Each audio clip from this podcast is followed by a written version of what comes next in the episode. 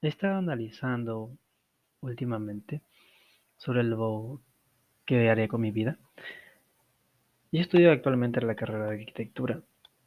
Debo decir que me encanta mucho la arquitectura por, por todo lo que hace posible. Analizando alrededor del mundo, ustedes pueden ver lo que la arquitectura ha hecho posible.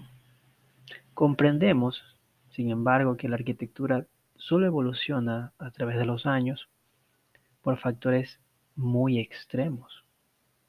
Si, se ponen a pensar en cómo ha evolucionado la arquitectura, es mediante las guerras, los conflictos, desastres naturales y los métodos constructivos.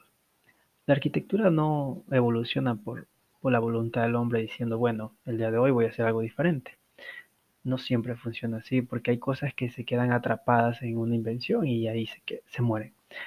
Pero cuando ocurre un evento que cambia la forma en que se vive, entonces la arquitectura evoluciona junto con ella y se crean lo que son las etapas o los diferentes estilos. Pero estos suceden por eventos trascendentales.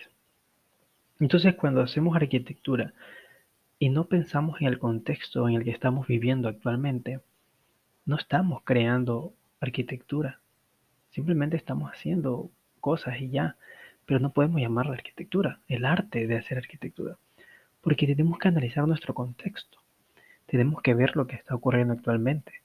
Por ejemplo, con la crisis de la pandemia, nuestra arquitectura debe impulsar a que se evolucione a través de las cosas que suceden.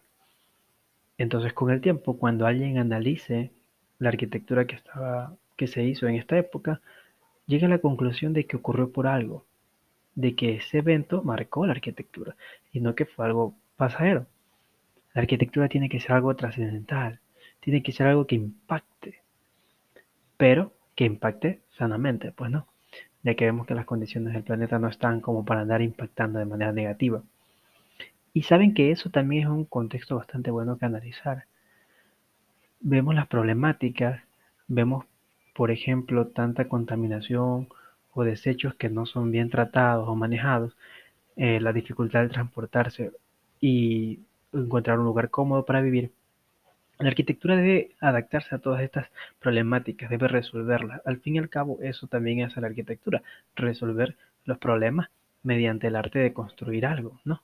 Algún coliseo, estadio, algún edificio como hospital alguna escuela, viviendas para las personas, edificaciones, porque hoy en día la gente se quiere acumular más en las ciudades y también en parte esto es beneficioso porque nos queda todo más cerca, los centros económicos y bueno, al fin y al cabo necesitamos la economía, pero también un, buen manejo de todo lo que genera acumular tanta gente en un solo lugar, su consumo de alimento, de transporte, el consumo de agua y el manejo de los residuos de estas personas. Entonces, hacer arquitectura no es simplemente trazar unas líneas con un lápiz o digitalmente. No, no es solo eso. Hacer arquitectura es analizar, observar, meditar, reflexionar en qué está ocurriendo, qué está pasando, qué quiero plasmar, qué quiero transmitir, qué quiero solucionar. Al fin y al cabo, eso buscamos nosotros con la arquitectura. Si yo quiero una vivienda, yo no quiero una simple casa, yo quiero que eso se transforme en mi hogar. Ahí se entiende el punto, ahí se entiende verdaderamente lo que es hacer arquitectura. Hacer arquitectura es hacer arte, pero que sirva como una solución. Y bueno, ese ha sido el pensamiento del día de hoy. Gracias a todos ustedes por escucharme.